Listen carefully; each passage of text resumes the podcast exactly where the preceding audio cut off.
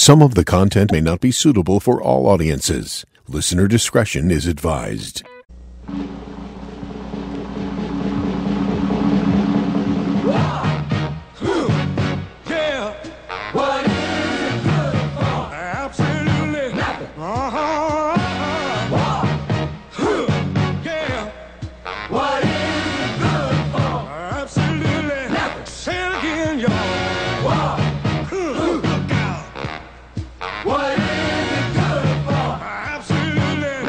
The Irish section of El Politico is recorded at one thirty p.m. on Thursday, the third of March, twenty twenty-two.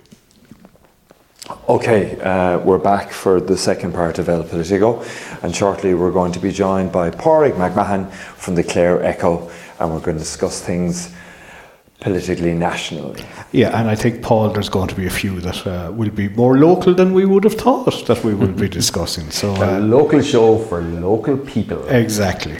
Now, uh, hopefully with the press of a few buttons here, we should have Páraic on the, on the end of the line. Páraic, can you hear us there? I can, lads. Uh, right. Good to speak to you. Great. Páraic. Páraic. Now, Tom, you want to mention a few things just before we talk about Irish politics and maybe... Uh, events, we'll say, at Shannon Airport and down in Money Point. Yeah, it's it's all very interesting. Um, Shannon Airport, you can lead into that, Luke. We spent time talking about, um, you know, people's reactions and stuff like that. And one of the great things that people would have reacted on, Páraic would have written a number of articles on it in relation to, and this is going back to, uh, I suppose, COVID, pre-COVID, uh, the Antonov, the great plane that came into Shannon. Páraic, can you tell us a little bit about what has happened to it?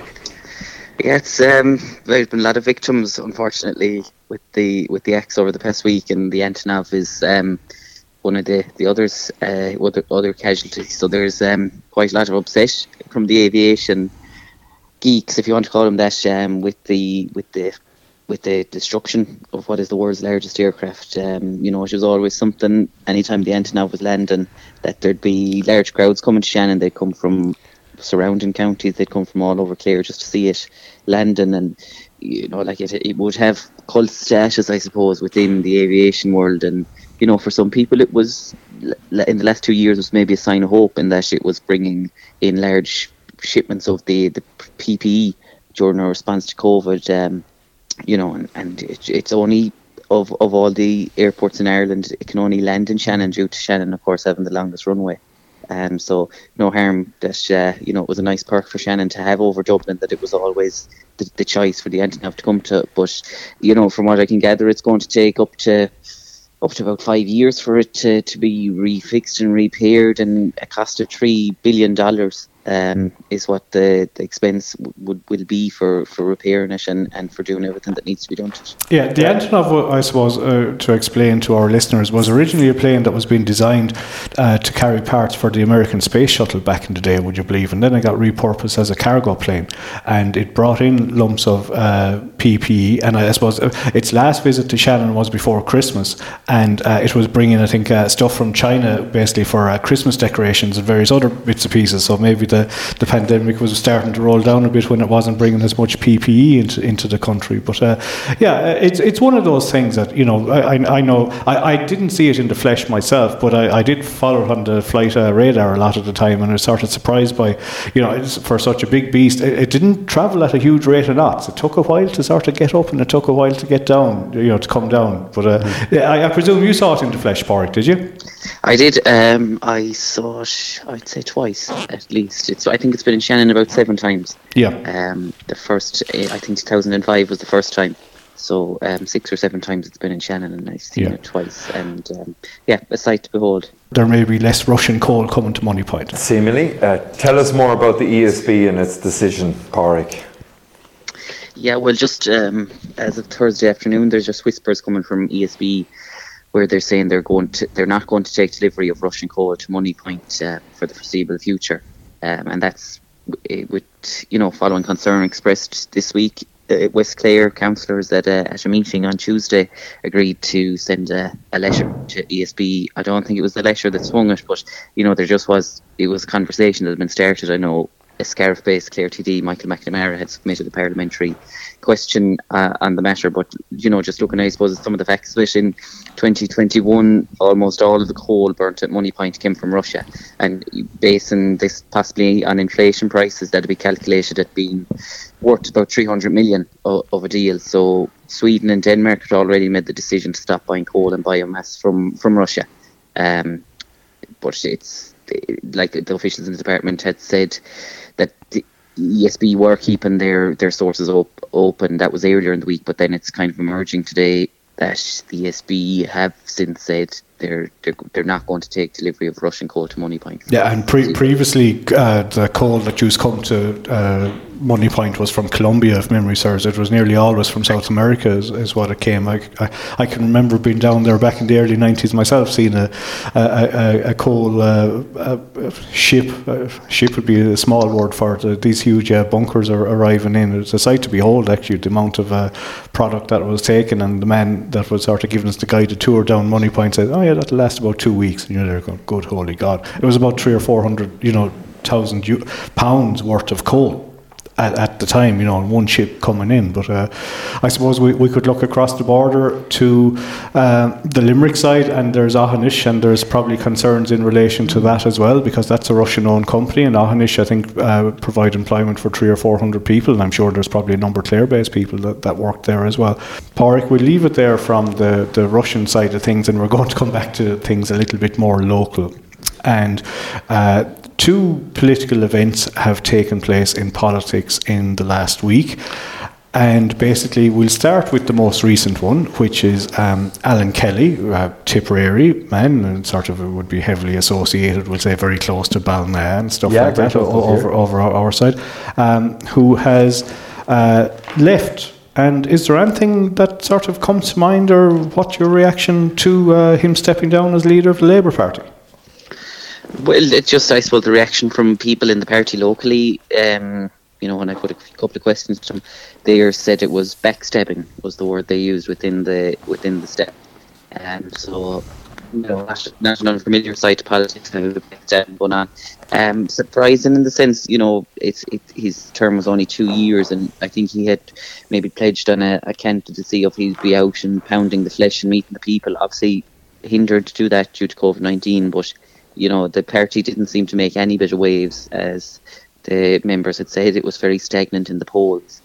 And one of the big turning points, as I'm informed, is the, the fact that the Duncan Smith, uh, Sean Sherlock and Mark Wall, who's a senator, and the two guys are two T Ds, they had c- came to Alan Kelly and said the party has lost confidence, and almost a case that he had lost the dressing room. So that took the, the fire out of um, Alan Kelly, who many people have nicknamed A K forty-seven due to his um, personality and, and how he's conducted himself over the years. But maybe comes as um, as a bit of a surprise, I think. But other people are kind of saying it's hinting at um, the general election, when you see the likes of Labour maybe trying to tidy up things and, and put forward a new front. But, you know, others are saying he's...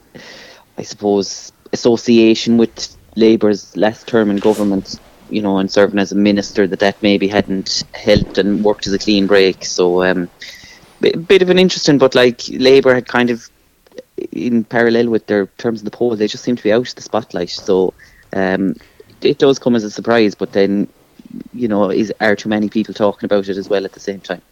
Mm, I think you're very true, Páraic. Um, it's a real political anorex thing. Um, I suppose hindsight is a real twenty twenty vision thing as well, and when you look back now at the by-election in Dublin Bay South last year that the Labour Party won, and or Fine Gael lost, or Fine Gael lost, whatever way you want to, is the glass half full, is the glass half empty? Mm-hmm. Um, any leader, especially of an opposition party, in the middle of a government term, they always get a kind of a, a, a boost. Um, from a by-election if they win it. Enda Kenny famously saved his leadership in nineteen ninety-four um, with the by-election of Michael Ring up in um, Mayo. Um, it does help, it does help in a huge way. I suppose, as I said, when we look back on that now, straight away, once the Labour Party won that by-election, the, the The, the conventional wisdom was that it wasn't that Alan Kelly had done it, it was that very personalised Ivana Bacik win in a very personalised constituency. So maybe that is probably an indicator, or looking back at it now, would have been an indicator that um, maybe all was not well. I think myself that the Labour Party have huge problems. You know, it's very hard to see where it is that they fit into the political spectrum now at this stage. Um, they just haven't been able to recover um, since twenty sixteen and their period in government twenty eleven to twenty sixteen. And it's very difficult to see how it is that they can recover. You know, their ground has been taken over. You know, what, what you would have called their traditional ground has been well taken over now at this stage by Sinn Féin. Um, their association with that twenty eleven twenty sixteen government, and even Alan Kelly as a, as, as a minister in that government, they just have not been able to shake off. Yeah, they're, they're, yeah, I think one hundred percent. I think you're right, and, and someone else kind of quipped to me that they're almost Social Democrats light, or you know, a, a Diet Coke version of Social Democrats. But it's um, like I was just even looking at it locally. They, they they have a bit of a presence in North Clare, but just to go back to the twenty nineteen local elections, there was about fifty-one candidates uh, between all the parties in Clare, and Labour only ran one, mm. which is you know shocking enough. Like I know Pascal Fitzgerald would have been. You know, he had, he, he'd been a councillor for two to three terms, prominent enough, but there doesn't seem to be anyone. And you'd, you'd say the same about the Social Democrats. I know they ran candidates, but they they just seem to have gone quiet as well in Clare. But um, it, I suppose the front runners, from what we're hearing at the minute, is is I Duncan Smith or Ivana Bacik. Um, yeah. And I thought Duncan Smith, uh, when the Dáil was in the Convention Centre, I thought his contribution with regard to the Healy Raise was one of the most right. outstanding contributions we've seen in the Dáil in recent times, and like that was a social media clip that kind of went viral. But as you said, well, like Sinn Féin seemed to have got into that market, and Sinn Féin are, are doing, doing very well on the sound bites, whereas I don't know, maybe Labour need some bit of communication expertise, because their message, it isn't getting out there, but it's not um, resonating with the public either. I, I just think that that whole ground has been totally cannibalised and taken over by Sinn Féin. The Social Democrat ground, the um, the Labour ground. It's this. It's not the hard left ground, which just is its own little um, show, but it's that ground where a party are potentially a member of government. And I think Social Democrats and Labour have been pushed off that ground now, and Sinn Féin occupy it and exclusively occupy it, and they're not allowing them back onto that field. It's very hard to see um, how they can make both those parties actually now. Now Labour are in the focus today because of Alan Kelly, but it's very hard to see how both those parties can, um, you know, rejig themselves or, or, or, or get themselves going again. Well, I, I, I kind of agree, but I think there's huge potential there, like as we maybe talk about floating voters and whatever, but like a lot of people that would have voted for Sinn Féin in the last general election wouldn't be died in the wood Sinn Féin, so they wouldn't have much party loyalty. So if those kind of parties in that vacuum could kind of resonate with the public in a much better way, you could, you could see it. You know, you could see people flo- flocking over to him, and like we even saw the Clare Burn Live thing. Was it an attack on Sinn Féin or not? But like there are possibly going to be a lot of things highlighted about Sinn Féin, you'd imagine, b- before a general election comes. And I'd say maybe that's part of the argument that, that some of the likes of Sean Sherlock and these people came to Alan Kelly to say, why are Labour making no inroads? Because to be fair, maybe in his two years as leader, bar the Ivana Bacik win, and I don't think he could take much credit for that, because the electorate in Dublin Bay South, they wouldn't, I would say, wouldn't find Alan Kelly endearing or someone they'd resonate with, you know, whereas Ivana obviously is someone they would. So um, I don't think he could take much credit for that, whereas they've made very little progress in the polls. And, you know, obviously the polls that matter are on general election day, but there yeah. just doesn't seem to be enough. I think there is there is potential for a party to get in and in that kind of space, that while Sinn Féin are particularly dominant on it now, I think, you know, they're not, the people that voted for them aren't, you know, staunch Sinn Féin people. And I think if the message is right that's hit them, they could peel away to, to other people. Just in relation to Alan Kelly, he's he was kind of a, a divisive sort of character, really, wasn't he? From a point of view, even in his early days, he came across quite arrogant, wasn't yeah. he? Caught on the microphone saying a few things that he shouldn't have said in some, um, I think he was on the docks up in Dublin, and there was some, he was doing a presentation, he said something on the mic that came across extremely arrogant at the time, and it was picked up on. But even from the, how do you say, the leadership point of view of Labour, did he get the, the kind of the leadership role through default because there wasn't a yeah, good enough left. team there to pick another candidate? Was it Brendan Howling was before him? It was beforehand, yeah. Well, he would have he would have contested the, the leadership contest with Aidan O'Riordan, who, you know, was maybe that type Dublin based out profile type mm. person that they, they went for. But I think, you know, that he might have resembled a kind of old type politician in that during the pandemic he was involved in something we reported on at the time, but he he put forward or recommended the an Ennis-based company, e- Eco Integration Solutions. Um, you know, he recommended them to Micheál Martin. I don't know, is it common that, or he recommended them to the H S E for, for the contract for the P P E, P P E, and basically the, that company has become the biggest Irish supplier of P P E to the H S E, and it was all because of Alan Kelly getting involved and emailing Paul Reid and the head of procurement to recommend him. Um, and it just kind of, to me, would have wreaked a bit of cronyism. And, um, you know, he, there's, there must be a connection or something that Alan Kelly is aware of that company. But I, I think for those voters that I maybe would have referenced a few minutes ago, for them to go, that type of stuff won't wash with them.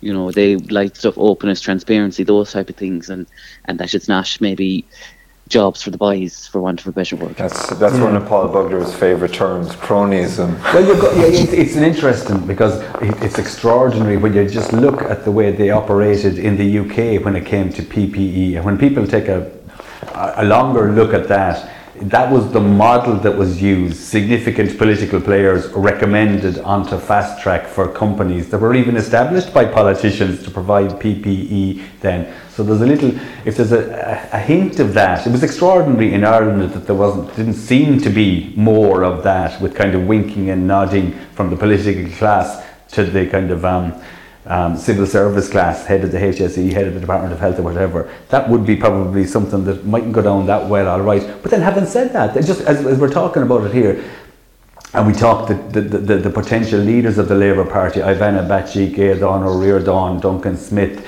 You know, the Labour Party has a strong, it's the oldest political party in the country, older than Fine Gael, older than Fianna Fáil. You know, it's it's there since the, the kind of, the, I think, the before the First World War. It's the oldest political party.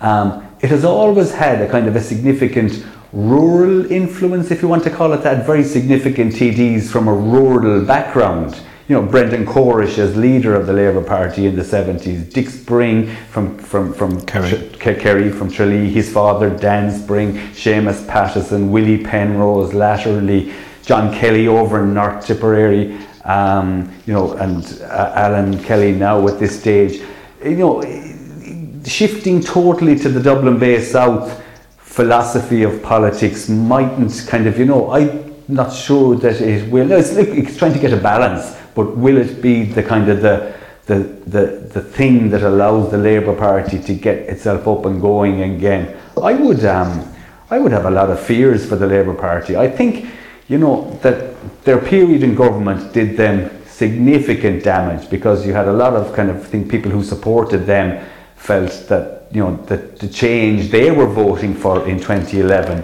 was just not happen, just didn't happen with the government that they got then and the participants in the government at that yeah, point. Yeah, and I, I suppose we, we, we'll always talk about minority parties in government always being the ones that sort of get hit the worst. The mudguard. And maybe Labour's uh, tur- turn then, it'll probably be the Greens the next time around with Paul. Uh, sorry, Páraic, I want to bring things back a little bit local, because uh, I said this, this is what I said, you are the the, the head of uh, news and and sport uh, for the Clare Echo and news, and you have your ear to the ground the whole time. And uh, we alluded to it before the last time we spoke to you. Said, now I know we're, we're about two years out, we'll say, from the council elections, you know, and this is where we say, you know, the future can, can be uh, uh, bred at the council elections. How do you see, you, you mentioned there that Labour had only one candidate last time around. Is there anyone that you can see coming up in the future? Um, well, I I don't know what he put himself forward for election, but um, t- it's it's noted that Derek Honan, former Clare hurler, is a member of the Labour Party oh. and, and has a keen interest in politics. I'd say he'd be a very good candidate. I, I like a lot of his observations and commentaries and mm. stuff. Uh, I find are generally on the money a lot of the time, and you know, it, it, so it, it, like someone like him would, would be very good for Labour to maybe look at. Um, obviously, Dennis Vaughan is the, the party chairperson. He won an election or internal election over Seamus Ryan. Seamus Ryan, yeah. Recent weeks, Seamus Ryan had been the one of the fifty-one, the only Labour candidate. Yeah. Um, so he was chairman at the time. He's now based in Dublin.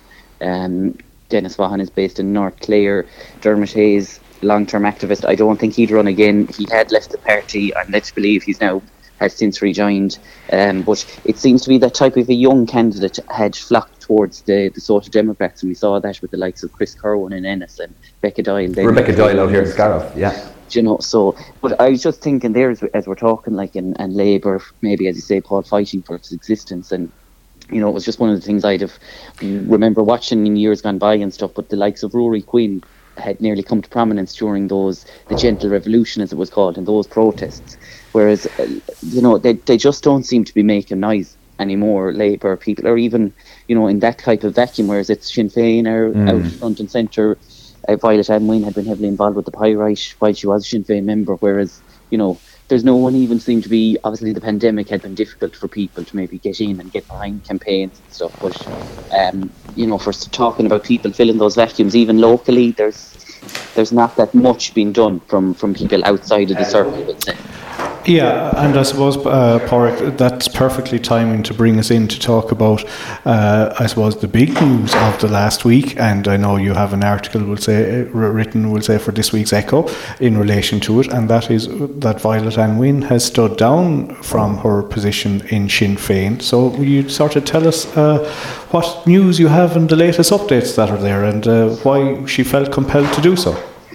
Yeah, it's still, um, still a major shock, even though we're we're a week on at this stage. But um, she she she she would have spoke to all media since. She's done plenty of interviews, um, but um, she has revealed, when I was talking to that, um, a snub from Mary Lou MacDonald, obviously the party leader, was the straw that broke the camel's back, and that snub being that Mary Lou MacDonald didn't make contact with her via text or phone call or email or letter, fax, whatever you want, to congratulate her on the birth of her sixth child.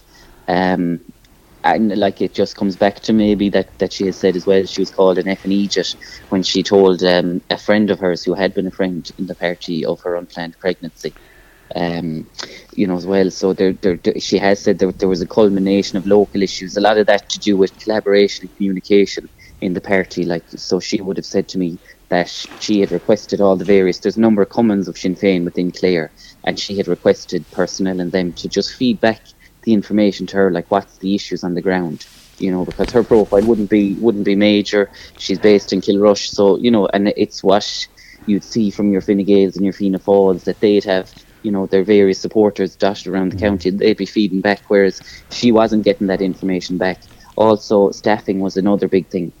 She she's had she had three parliamentary assistants during her two years as a T D, and she didn't get to have any input into the hiring of those. And um, I think there was at one stage during that two two of her staff members both went out on sick leave on the same day for a period of six months. Um, and what she kind of said was a coordinated effort.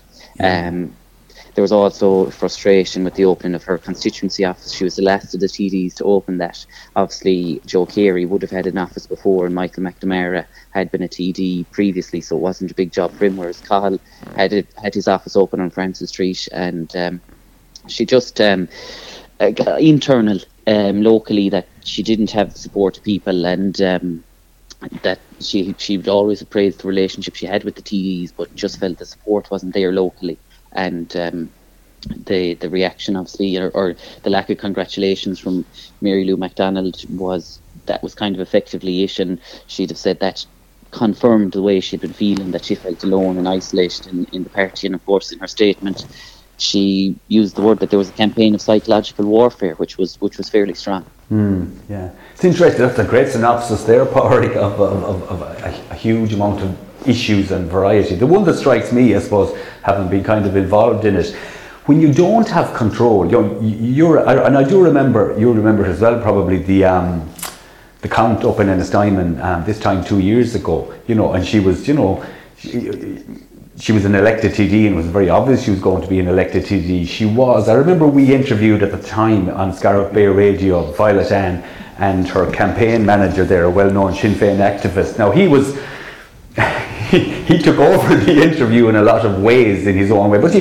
he, we, we allowed that because he was, you know, he had been at elections for a long time and he was obviously euphoric, but he definitely, you know, and as you talked there about her, her staff, when you don't have that ability to hire your own staff, the political sphere is difficult, and you really do need to have a relationship with your parliamentary assistant, with your constituency secretary office. It's it's essential, it's critical if you're going to be a successful Oireachtas member that you get to decide um, who it is that's going to be working on your behalf. And if that relationship um, isn't there, you're going to really struggle. You're going to really, really struggle. And you do get that sense with a lot of the Sinn Féin T Ds that they're not in charge of their own affairs. And that makes them potentially weak um, as public representatives.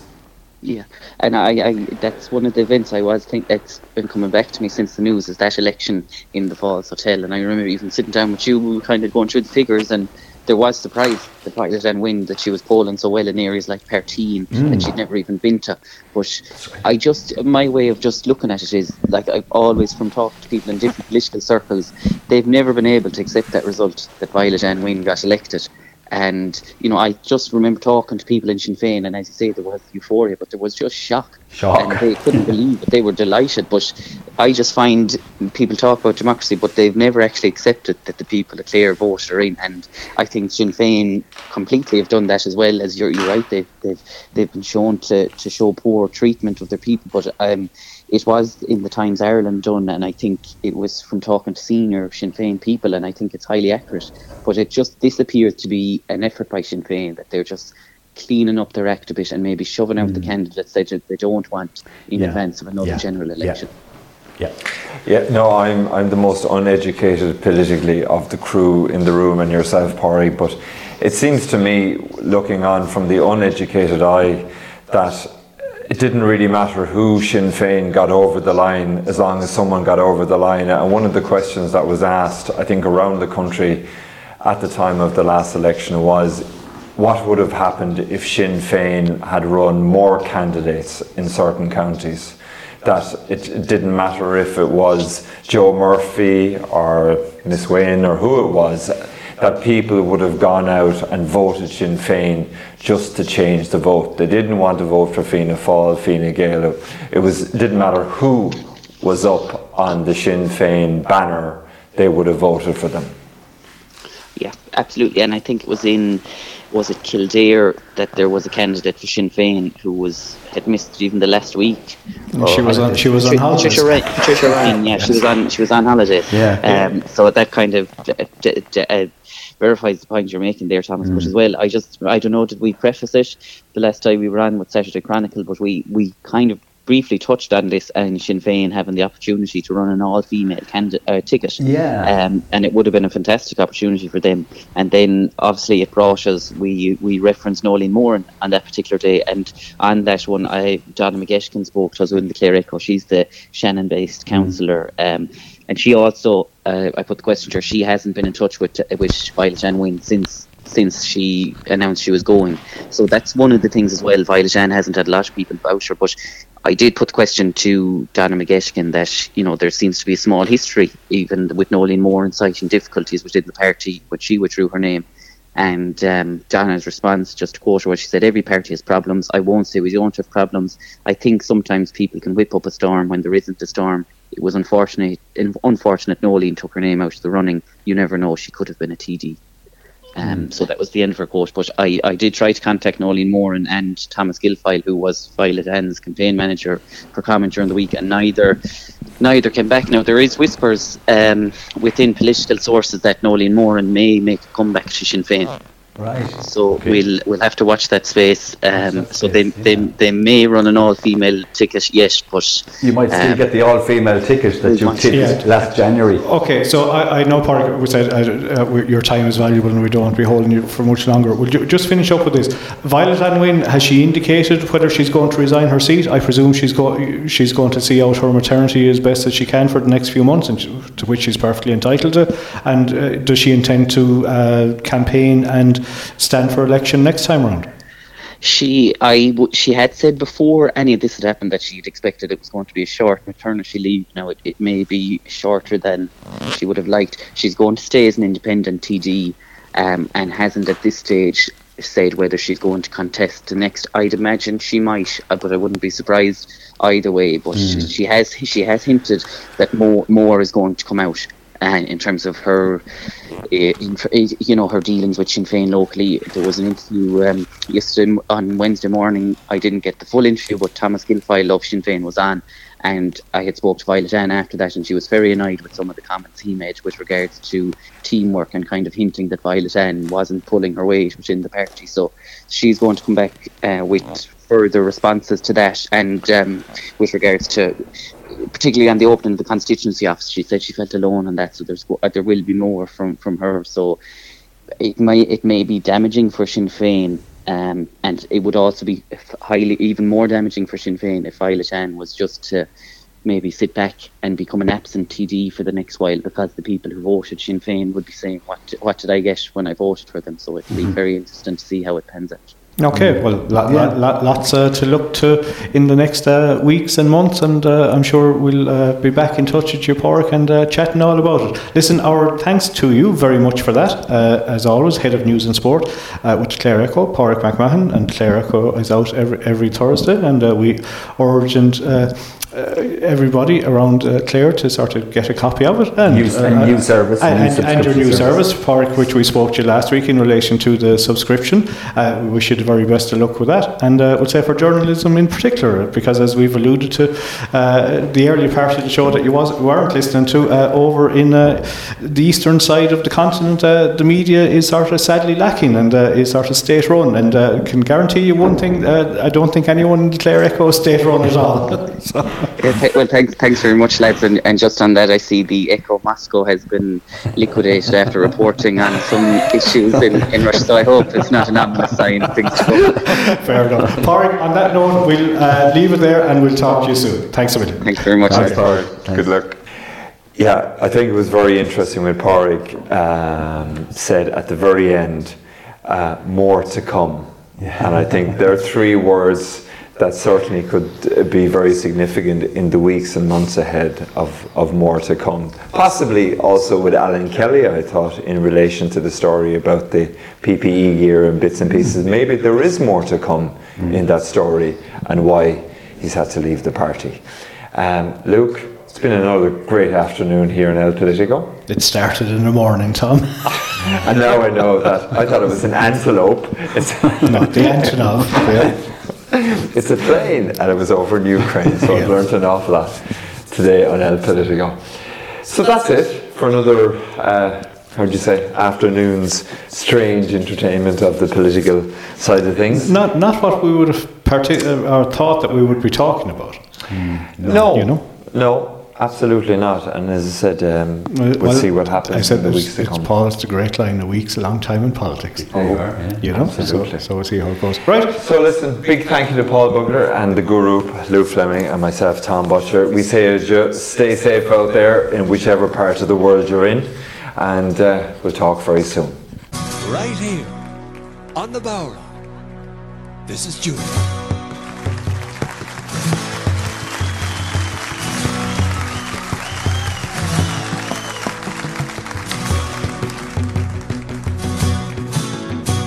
In the town of Athy, when Jeremy Lanigan battered away till he had to pound, his father he died, made him a manigan, left him a farm and ten acres of ground. He gave a grand party to friends and relations, so didn't forget him when come to the wall. If you but listen, I'll make your ears glisten at rows and ructions at Lanigan's ball.